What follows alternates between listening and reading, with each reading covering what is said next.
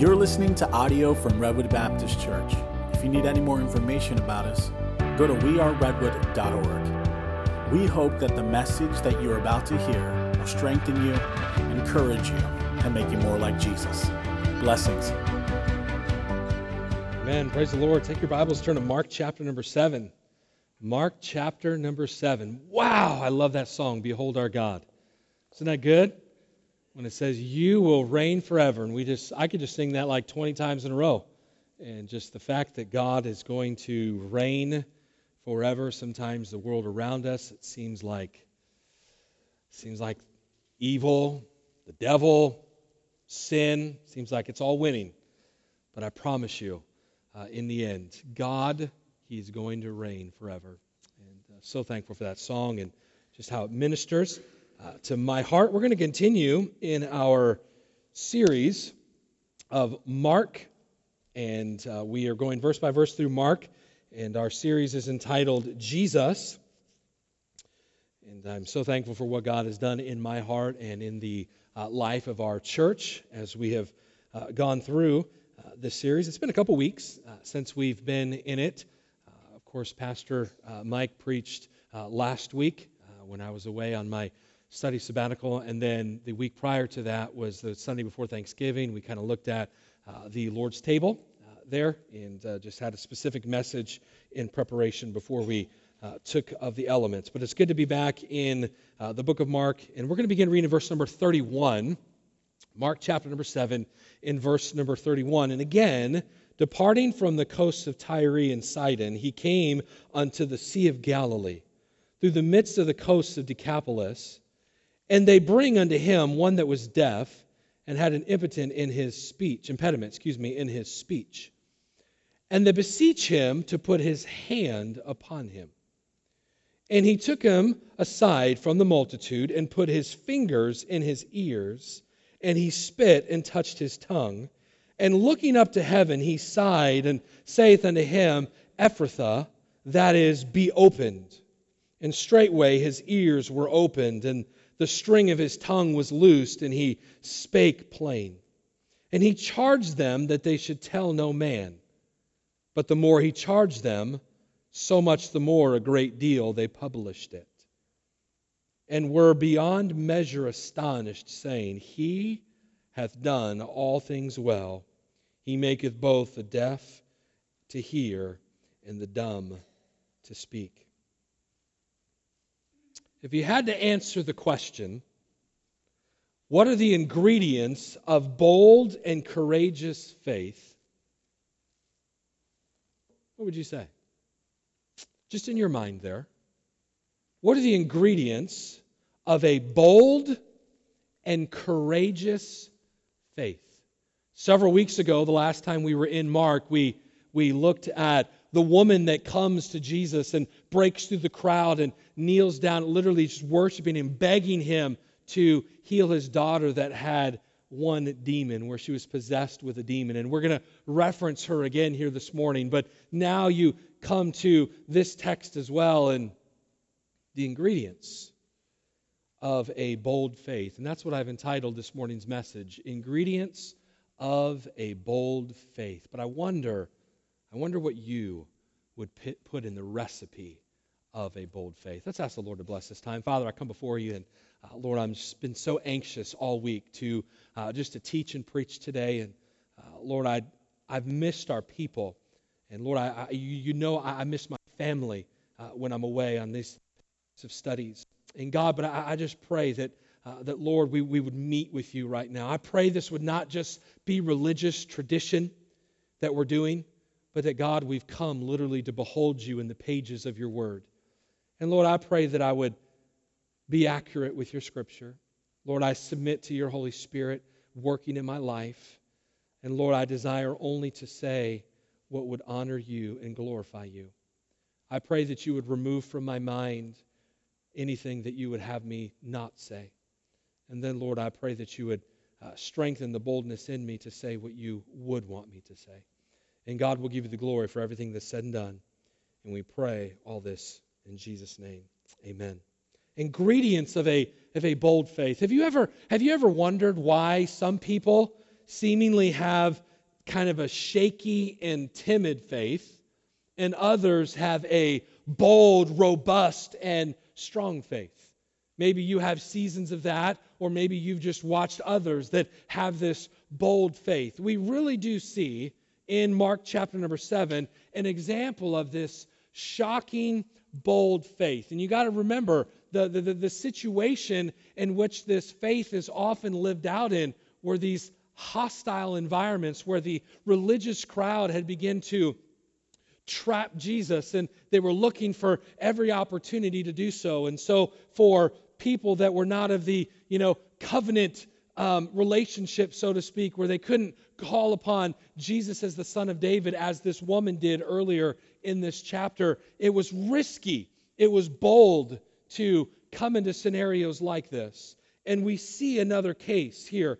A couple weeks ago, when we saw this Gentile Canaanite woman crying out to receive help from Jesus, she pushes her way through the group that was in this crowd and she falls down at the knees of Jesus and begs him of her only hope to restore her daughter that was demon possessed.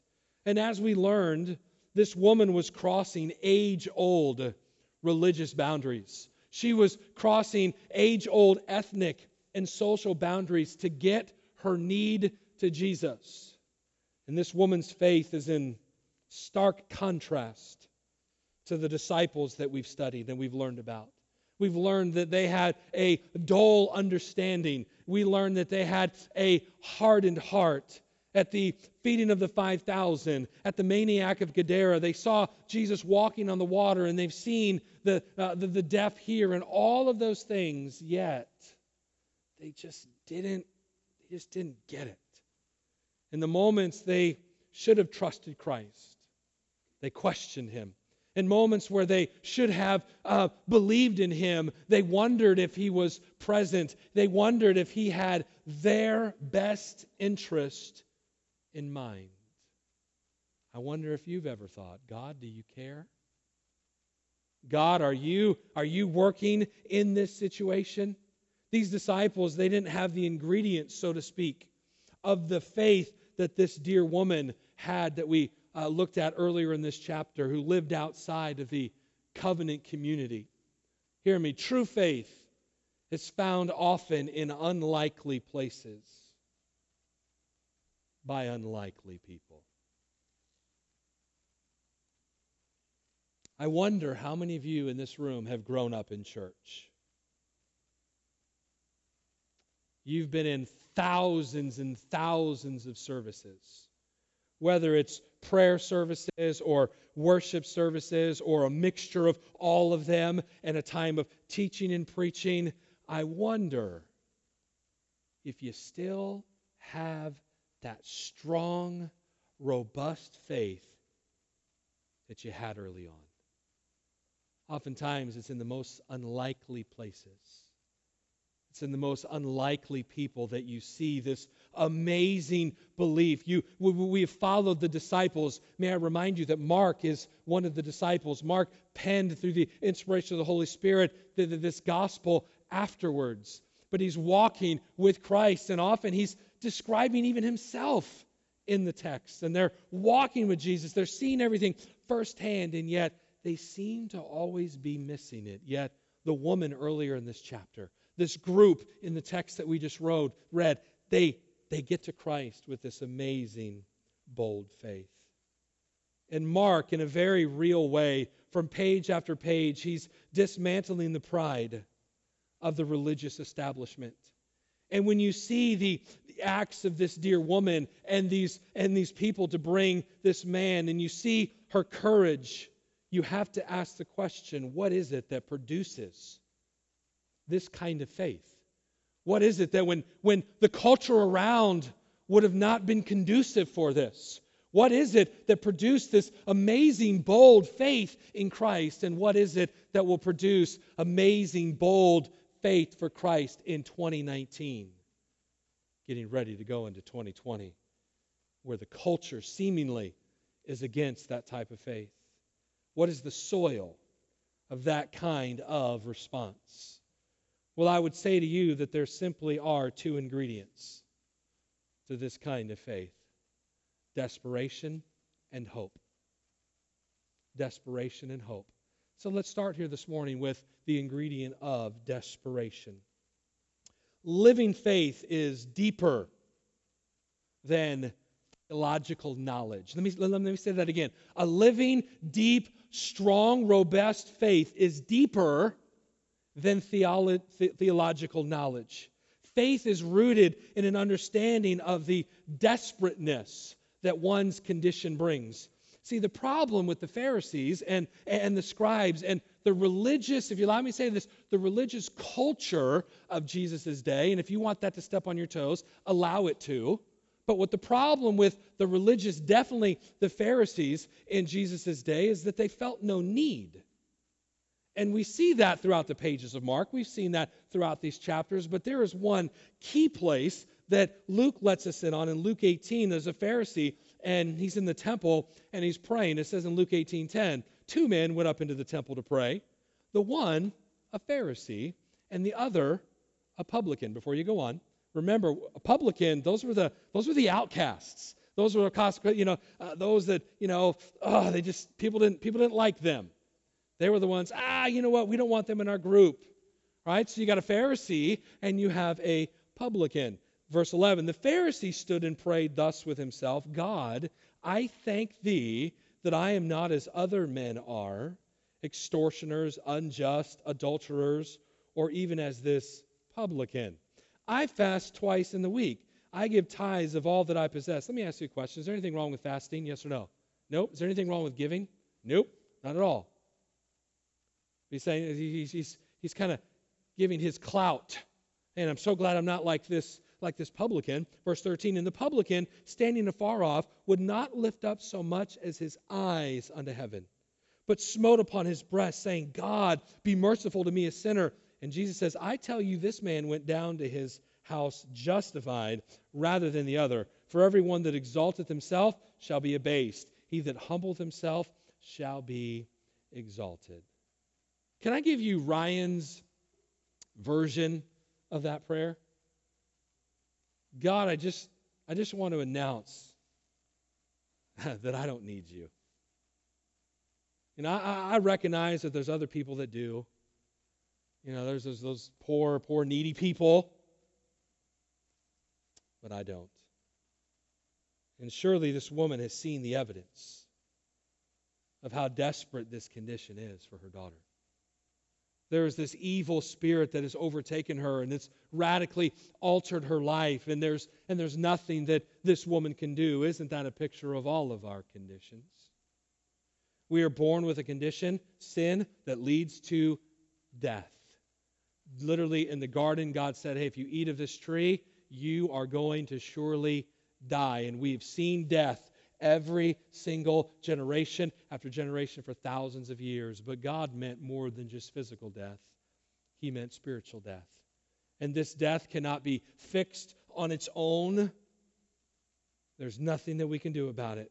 And for all of our desire to tell others that we are righteous, for all of our desire to tell others that, that, that we are okay, just like that Pharisee would have, the truth of the matter is, is that there is a tragic and desperate condition that you and I are in, and apart from grace, and apart from Jesus, and apart from the cross, and apart from salvation, there is nothing that we can do. And not only is our condition desperate, we are utterly unable to alter it. It would be one thing if my problem was this deep, dark evil in the fallen world around us, if that was the only problem, because then I could try to isolate myself from it. I could kind of separate from it. But when I realize that my deepest, darkest problem comes from within, then it brings about a desperateness within me. And so, once again, this little miracle moment that we've seen throughout the book of Mark, it presents to us the message of the gospel. Maybe the first thing that God does in the glory of his grace to you and to me is he opens our eyes and hearts to the depth of our need. You want bold faith? You're going to have to be desperate for it a desperateness, a realization that we need God. And I believe the second ingredient would be hope. Hope. Because hope always has an expectation. Hope always, listen to me, hope always has an object. How many of you hope you have a great Christmas? Right? Come on. I know you feel like you're in kindergarten, right? You hope you have a great I love Christmas. I love I love it. Decorated this year. We're not uh, doing any traveling. I'm thankful for that just to be home and with the fireplace and the Christmas tree. And you know what? Oftentimes, if we really think about it, take a step back and think about it, what is your hope found in for Christmas? Like, you know, hey, a good Christmas is is, you know, the family's getting together, right? We oftentimes will a hope always has an object. Hey, I hope the whatever maybe you're making a turkey steak, whatever it is, you hope it turns out. You hope it snows. Wouldn't that be cool if it snowed here, right? Yeah, maybe so. I had snow over Thanksgiving. It was crazy. We got like six or seven inches. It was nuts. It's never snowed where we were at before at Thanksgiving time. And so, you know what? I'll take 80 degrees on Christmas. Yes.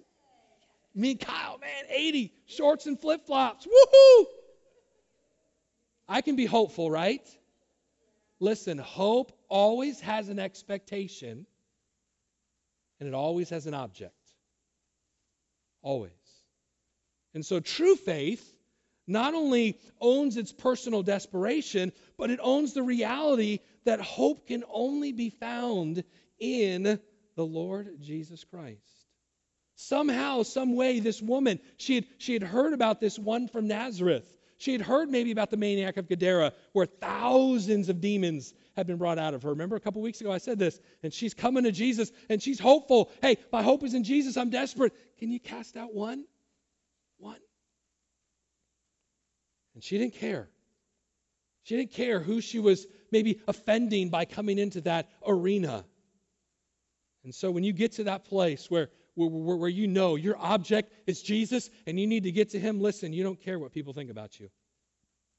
You don't care about your reputation or your image. You don't care about the social norms. You don't care about the religious constraint. You're going to throw yourself at the feet of Jesus to beg for deliverance. That is what faith does. It makes you humble, desperate, and then you get so encouraged because your hope is found in Christ. I was thinking and praying over this passage this week, and early on in the week, I began to prepare this message. I started with this Sunday and kind of went forward for that. But I was reminded of what Paul said in Colossians 2, verse 6. As ye have therefore received Christ Jesus the Lord, so walk ye in him. How did you receive the Lord Jesus Christ? Humbly. Desperately. Do you remember the day when you realized that you needed Jesus? Do you remember the day when you came to the realization that you are a sinner, that you are broken and separated from God, and the only hope was Christ? Do you remember that day? That's how you came to Him.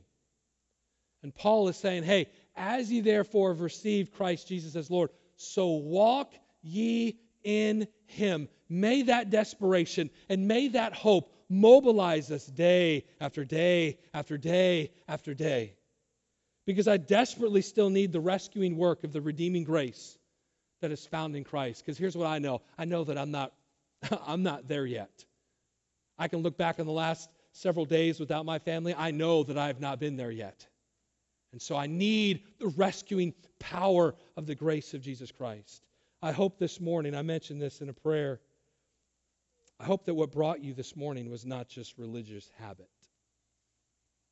I would hope that what brought you this, to this room was a desperate hope and that you're here with a heart of faith. You are here, as it were, in your seat right now, on your knees, so to speak, begging once again for the rescuing grace for the weeks ahead. Mark 7, verse 31, and again departing from the coast of Tyre and Sidon, he came into the Sea of Galilee.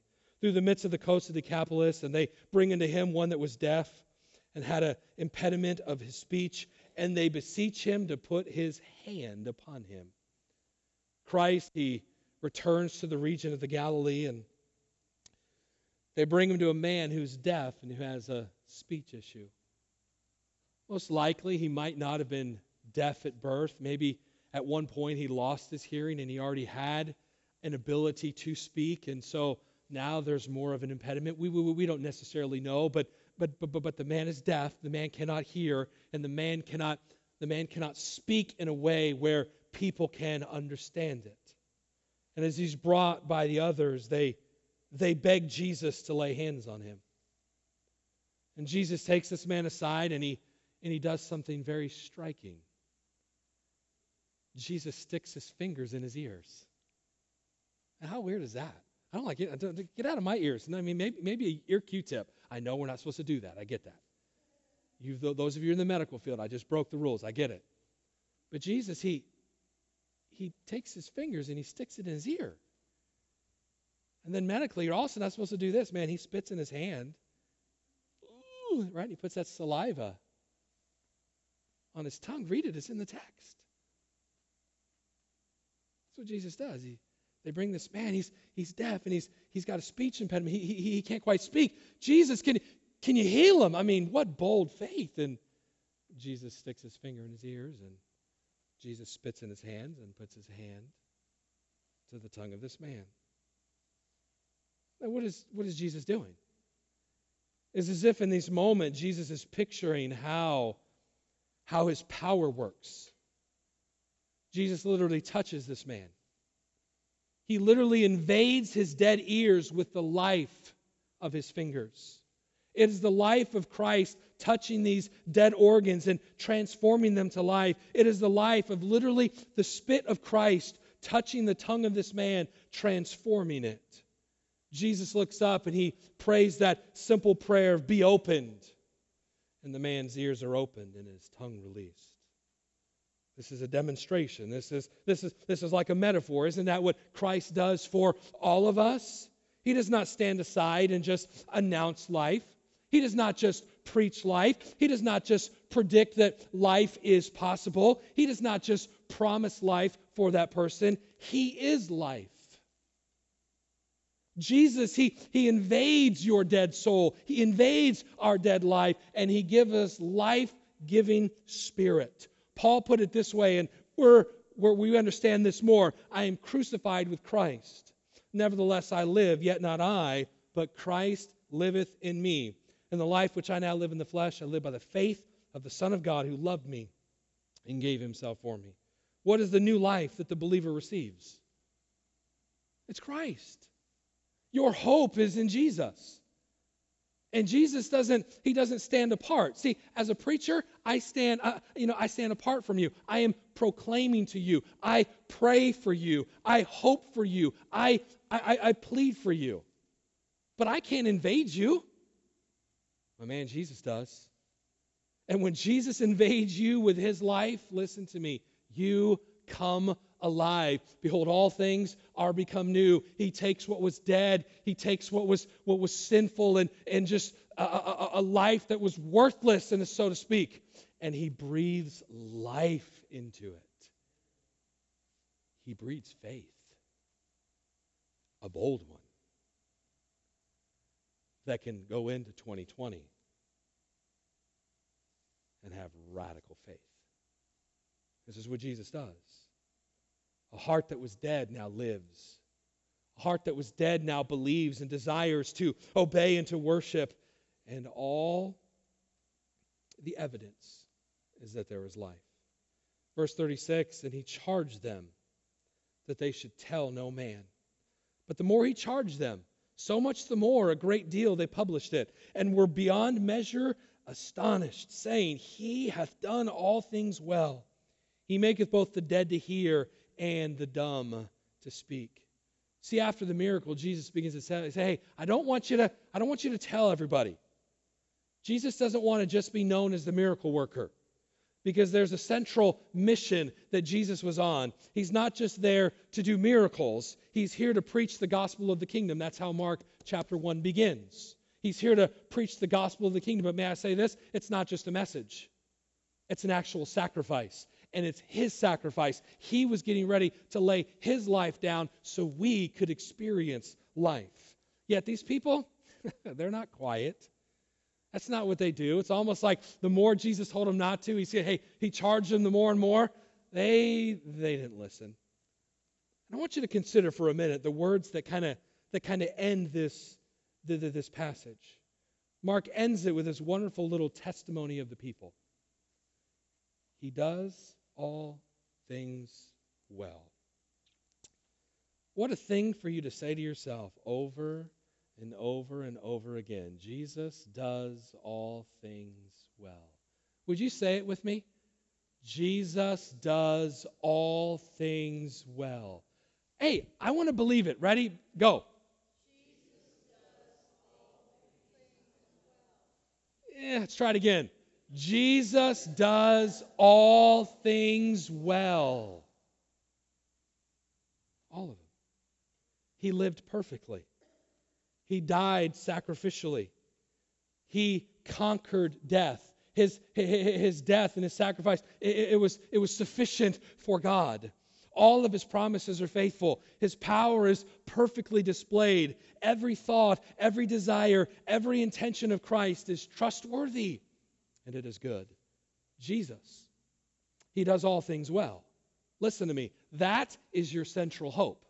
That is what you cling to in a world that is reeking of, uh, of need, yet they don't even know it.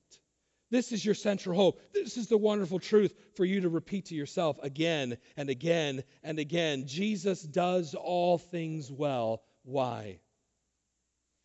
Because you don't. You all right with that? Jesus, hey, he does all things well because you and I don't. Your hope is not in your situation this week. Your hope is not in the in the ease of your life. Your hope is not found in your job and in relationships and in your house and in your financial status. Listen to me. Your hope is found in Christ. There is one place where security of life and hope and rest and peace can be found, and it is in this Jesus does all things well. And he desires to be your Savior. He desires to take dead and make it life. There's never a bad thing that comes from him. There's never a questionable thing that comes from him. He's never been prejudiced. He's never worthy of our doubt. He never bends the rules. He never acts in ugly self interest. He's never disloyal. He's never unfaithful. He's never broken a promise. Jesus does all things well. It's a beautiful anthem, isn't it? Let's try it again. Jesus does all things well. Beautiful thing to say. But I want you to notice something. This anthem of praise lives in the same heart as disobedience does in this passage. That's scary, but it's true. What it means is it is possible for great praise and disobedience to exist in the same heart.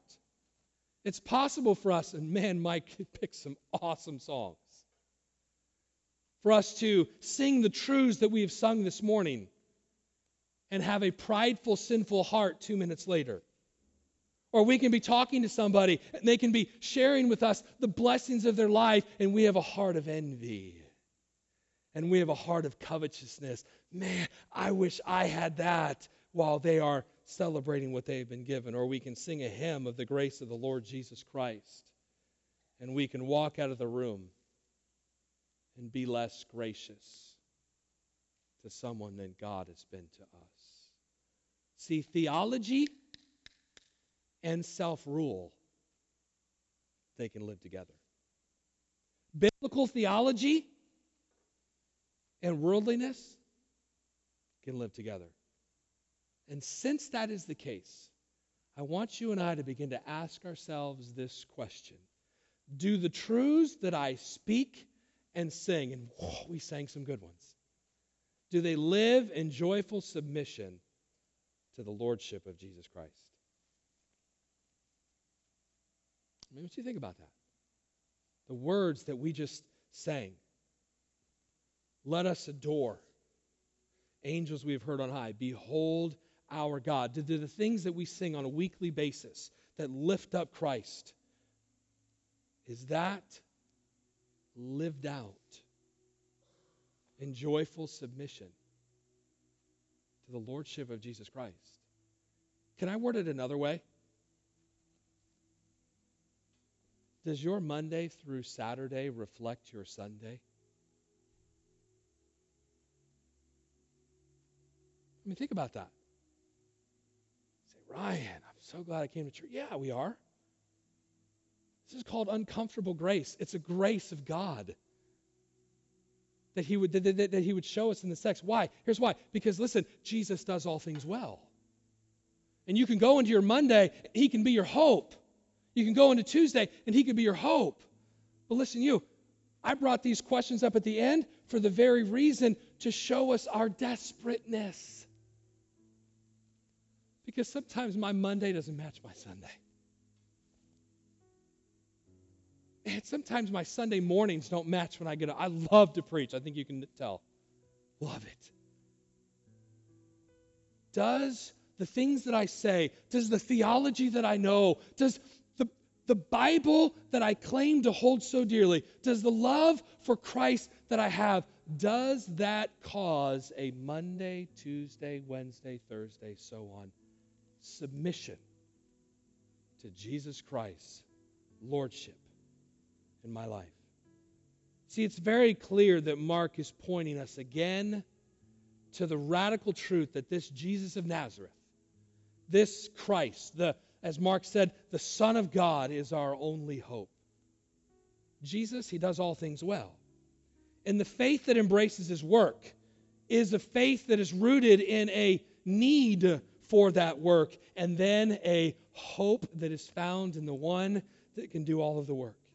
It backs away from all of the other hopes. You don't find your hope in your spouse. You don't find your hope in that paycheck. You don't find your hope in a, a, a, friendship. You don't find your hope in any of that. Your hope is found on Jesus Christ, the solid rock I stand. Jesus. It's our only hope. He's the hope of one of you in this room who's never yet acknowledged the depth of your need to be saved from your sin. Someone who may, who may even in your heart right now at this moment, you're arguing with the diagnosis that I have delivered this morning. And whether you're admitted or not, Jesus, He's your only hope. Come to Him. For those of you who have already placed your trust in Him, He continues to be your only hope. Because every day, somehow, some way, you and I, we demonstrate our continual need for Him. And you know what I'm thankful for? I'm thankful for Mark. I'm thankful for how he, man, he's a heavy hitter. I haven't really gone to a lot of the other Matthew, Luke's, and John's for the reason of I like Mark's perspective. It's such a mirror into my life. And you know what I want to admit before you this morning? I need him. Desperately need him. And I'm so glad that the hope always has an expectation. The expectation is that Jesus does all things well. What a great object. What a great anthem. May the anthem that we sing as a church be the way that we live our lives Monday through Saturday. Every head bowed, every eye closed. Would you ask the Lord right now in your heart to help you to allow the anthem of Jesus does all things well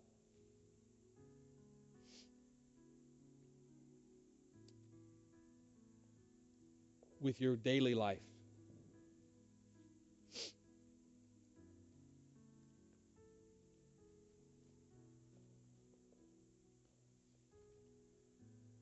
these, these two moments in the life of Christ, man, they're so rich. They depict, they, they depict his identity, they depict his grace, his power. And they accurately depict my continual need for him.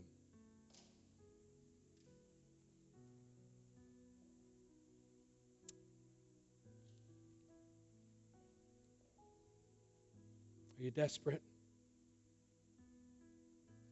Are you desperate?